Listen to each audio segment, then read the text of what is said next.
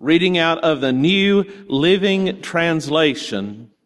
These are selected verses from Romans 8. So in Romans chapter 8, verses 22 and 23, for we know that all creation has been groaning as in the pains of childbirth right up to the present time. And we believers also groan, even though we have the Holy Spirit within us as a foretaste of future glory for which we long for our bodies to be released from sin and suffering. We too wait with eager hope for the day when God will give us our full rights as His adopted children, including the new bodies He has promised us. And in verse 26, and the Holy Spirit helps us in our weakness. For example, we don't know what God wants us to pray for, but the Holy Spirit prays for us with groanings that cannot be expressed in words. Ever been to the point where you can't pray and your heart just seems to cry out? And the Father who knows all hearts knows what the Spirit is saying, for the Spirit pleads for us believers, literally God's holy people, in harmony with God's own will. And we know that God causes everything to work together for the good of those who love God and are called according to His purpose for them. For God knew His people in advance and He chose them to become like His Son so that his son would be the firstborn among many brothers and sisters. And having chose them, he called them to come to him. And having called them, he gave them right standing with himself. And having given them right standing, he gave them his glory. This is the word of God for the people of God. Thanks be to God. This week has been exhausting for some of us because Ask our most recent new mommy again. Childbirth is hard. I think the word that you used for it this week was brutal. Right? Mm-hmm. So let's get real here. Let's look at a few deep questions and don't be afraid to ask them. Have you as a Christian ever felt like you could not bring yourself to pray? Have you ever felt that your strength was failing because you were running empty of hope and could not see a future? You could ask anyone this one, not just Christians. Have you ever thought to yourself, there's got to be more to life than just this? Have you ever asked yourself, where has my joy gone? Now, you know, maybe there are some easy and obvious answers if we ask ourselves those deep and difficult questions. I was talking to a wonderful sister in Christ this week, and she is having a hard time because right now are many anniversaries of really big losses in her life. And the memories have come back. I've talked to several others who are in the midst of financial instability right now. And please pray for Melody and Doug because Doug has lost his job as well. In those circumstances, you know what is going on. Health problems. Let's see. The spirit is willing, but the body is weak. We've all felt that. Or maybe you would say, you know, I might be described by that bumper sticker that says, if you're far from God, guess who moved? Maybe it's because We've gotten distracted.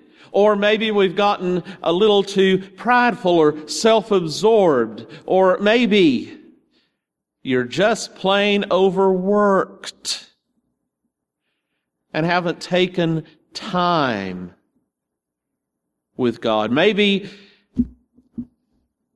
maybe it's been a while,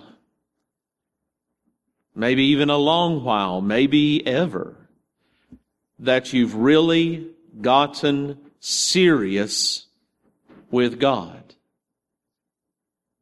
By the way, can I recommend revival? That's parts of what it's for. Maybe it is even something more than all of that. I mean, in verse 23, the first half, it's, Paul is saying, we believers are also groaning. There's something brutal about this life. We are groaning even though we have the Holy Spirit within us as a foretaste of future glory, for we long for our bodies to be released from sin and suffering. The one thing that we know as Christians that we can say to anyone from any walk of life, of any belief system, you could simply say, is there something wrong with life? with the modern age, with the modern day? Is there something wrong in the culture or in the society or with the world? And mostly people will go, Oh yeah. You know, there's always a yes answer for that. Either they're thinking of a particular thing or the fact that things seem to keep coming one after another. But it's not just that, it's also how do you handle the things when they come? Do you have someone to help you when you feel blinded by the difficulty and the pain to help walk you through the turmoil so you do not fall and injure yourself? You know, about 200 years ago, and I promise this is all of the history for this sermon. In the mid 1800s, a war broke out between the two foundation bedrocks of our civilization in Europe and in America, the, between Jerusalem and Athens, between faith and reason. On the, the first front of the war was what any who have gone to seminary would recognize, that higher criticism of the Bible. The problem was it assumed God's absence in the formation of scripture. Did you get that? It assumed God's absence in the formation of scripture. Now, at the same time, within 20 years, you also had a man by the name of Charles Darwin present his book, The Origin of Species, which its foundational assumption was the absence of God in the formation of the natural world. Now, theologians at the time said there were two places that you could really see God if you but looked. One of them was in Scripture. It was the book of Scripture, but there was another book, and they said that was the book of nature, that you would see God, and it was based on what Paul said in Romans, that since from the beginning of time, everything about God that you need to know His nature, His goodness, His existence is there in front of them, so they have no excuse. Remember that part? So these were these two texts that had God written all in it, scripture and the natural world. And at that moment in time, about a hundred years after the Wesleyan Methodist movement and a hundred years after the American Revolution, these two things took hold and the foundations of our culture cracked. When the foundations are being destroyed, what can the righteous do? said the psalmist in 11 and verse 3. And now, We are a culture divided between those searching desperately for any kind of firm foundation for their lives. And those who feel that their foundations are under constant threat of erosion. And by foundations, I mean those big questions like this. Does my life have any meaning? Do I make a difference? Is the, the, the difference I make, is it in any way meaningful or permanent or is it just hopeless and futile? Now for the Christian, our meaning, our purpose, our hope, our strength is found in God and in His assurance that in Christ we do make an eternal difference in our lives and in the lives of others. Pardon me. But the best answer that the post Christian world has been able to give us, one that was sort of, I've heard in college a lot. Maybe you heard it too, some of you. The best answer they could come up with was, well, you live in a purposeless, meaningless world, so what we're called to do as humans is to determine our purpose, and we defy the meaninglessness of life by choosing our purpose and implementing it. Does that sound like a sufficient basis to build a life even if you've never heard it stated like that, that message is incarnated in the culture and the messages that come. And if it's not that, then it's one of the other possibilities that are presented to you. How about this? Life is all about pleasures. Or how about this? Life is all about power. Or how about that other bumper sticker, whoever dies with the most toys wins? I actually saw one of those on the road. It's been years, but it's stuck in my mind. Does any of that sound like a sufficient bedrock foundation on which to build your life? And we wonder why people say that they're feeling empty and that the generations coming behind us feel empty and pointless and that the suicide rates keep, keep, keep climbing for some reason. Eventually some come around to the idea that this life is all about helping others. Well, guess where they got that idea?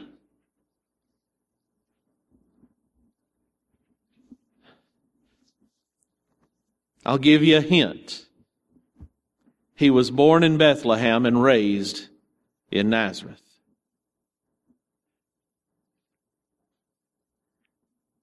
Here is the good news for today.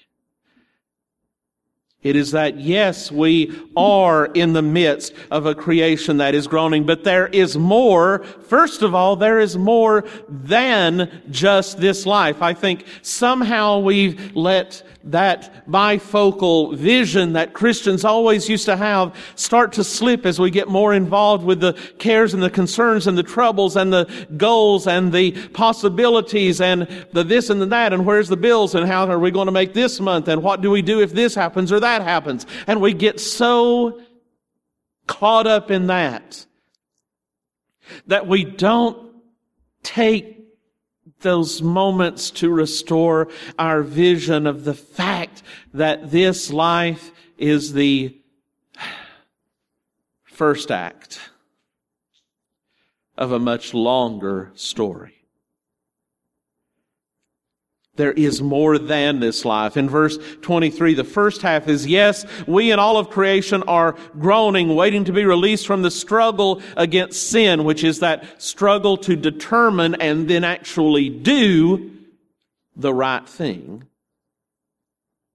And We struggle with that everyday reality of suffering. By the way, do you know that if you focus more on your pain, it will actually hurt more? If you distract yourself from the physical pain you're feeling, it will hurt much less. They're saying, and I guess this is where my um, technical cred comes out today. They're saying now for burn victims, one of their new therapies for helping them is when they change their bandages, they have to pull it off, and it is agonizing. And there's something about this that they can't just completely dope them up. I don't know, maybe it'll send them into shock or something. But one of the things that they are using to help them without introducing medication is they're getting some of those VR glasses. You know what those are? You put them on and it's like a Viewmaster, but it's in 3D and it's moving and they can look around. It's like they're in a new world. And that halves the pain because they are focusing on what they are seeing and exploring instead of the pain that they were dreading.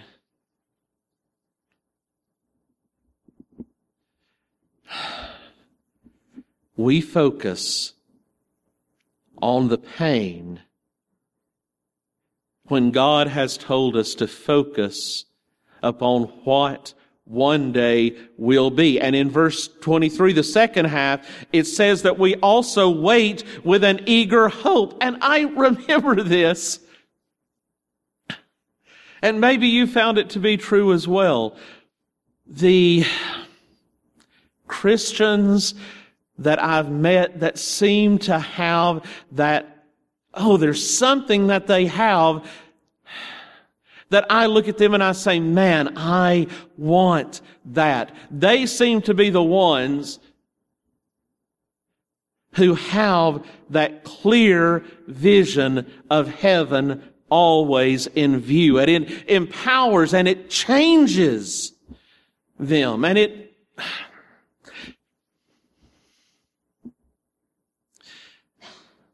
a lady that Lori and I remember from early in our marriage in the Baptist church she grew up in.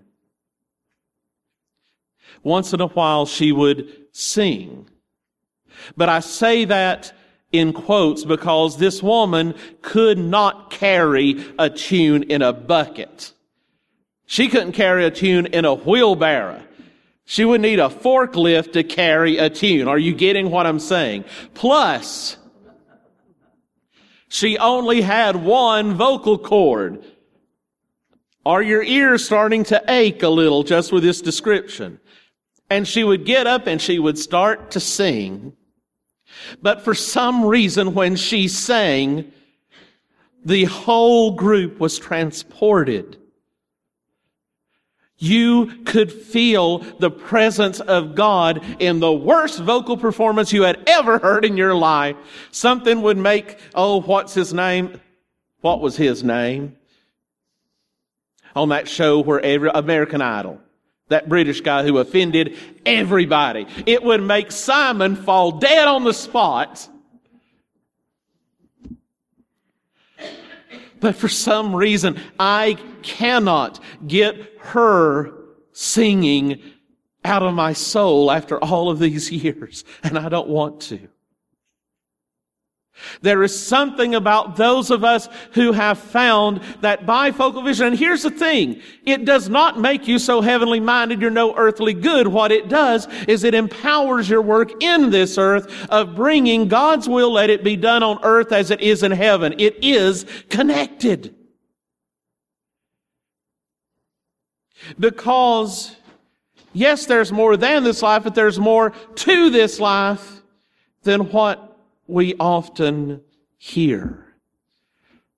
In verse 26 through 30, the Holy Spirit within us takes our frustrations and our pain, all of the groanings that we cannot express when we don't know how to pray and delivers them to the Father. And then through the Son, we have this promise that everything we do and endure in this life is, if you will, pregnant with meaning and with purpose.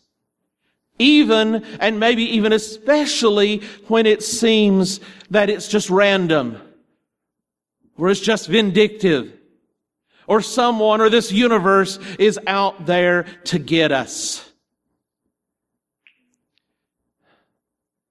See, we have a calling in this time and in this place. We were not brought to a place earlier than the 1800s where there was no indoor plumbing, but the foundations were secure. We were brought to a place where there have been these cracks. We have been told to build our lives upon the firm foundation of Christ. And we have a responsibility to get serious with God. And if we're being hindered in that, to course correct, to be aware and be receptive when others help us see, especially those closest to us. If we're being too distracted or prideful or overworked or listening to all the many clamoring voices instead of taking just a moment to stop and listen to that still small voice. We are asked to join together to support each other in times of loss, of distress, of financial instability, of declining health. And we are ambassadors to a broken and hurting generation with a message of meaningful life now and a glorious life to come. Last week we mentioned the Good Samaritan. We are called by God to be the Good Samaritan, to see the wounded, to offer them healing, and in so doing find an eternal purpose in our actions as we become God's hands and feet. And you know the neat thing about that is if you are being God's hands and feet to bring healing to others, oftentimes that is when you find yourself healed in the process. Even the psychiatrists and psychologists have finally recognized this. You want to get out of your depression, find someone else and serve and help them. Isn't it amazing that 2,000 years ago, Christ was recommending that for healing, you take everyone to be your neighbor and you provide them with grace. And we are called by God to be his hands in this world with our feet planted firmly in the next, so that his will will be done on earth as it is in heaven, reminding ourselves and each other that our hope, our strength is always found in him. We need revival. We need that constant reminder. We need to have the songs playing in our heads and in our hearts and on our gizmos and gadgets that help us get out of the pain of the moment and into the eternal. That is love, that is grace, and that is joy. Let me just read this last bit from Psalm 46.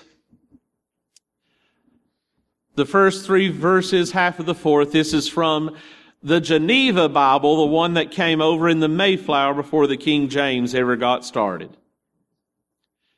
It's the only one that translates it like this. God is our hope and strength and help in troubles, ready to be found. Therefore we will not fear though the earth be moved and though the mountains fall into the midst of the sea. though the waters thereof rage and be troubled and the mountains shake at the surges of the same. Selah, this word that told the musicians to let this song rise up, but then to come down in peace. Yet there is a river whose stream shall make glad the city of God. May the healing stream of Christ's hope and joy and the promises,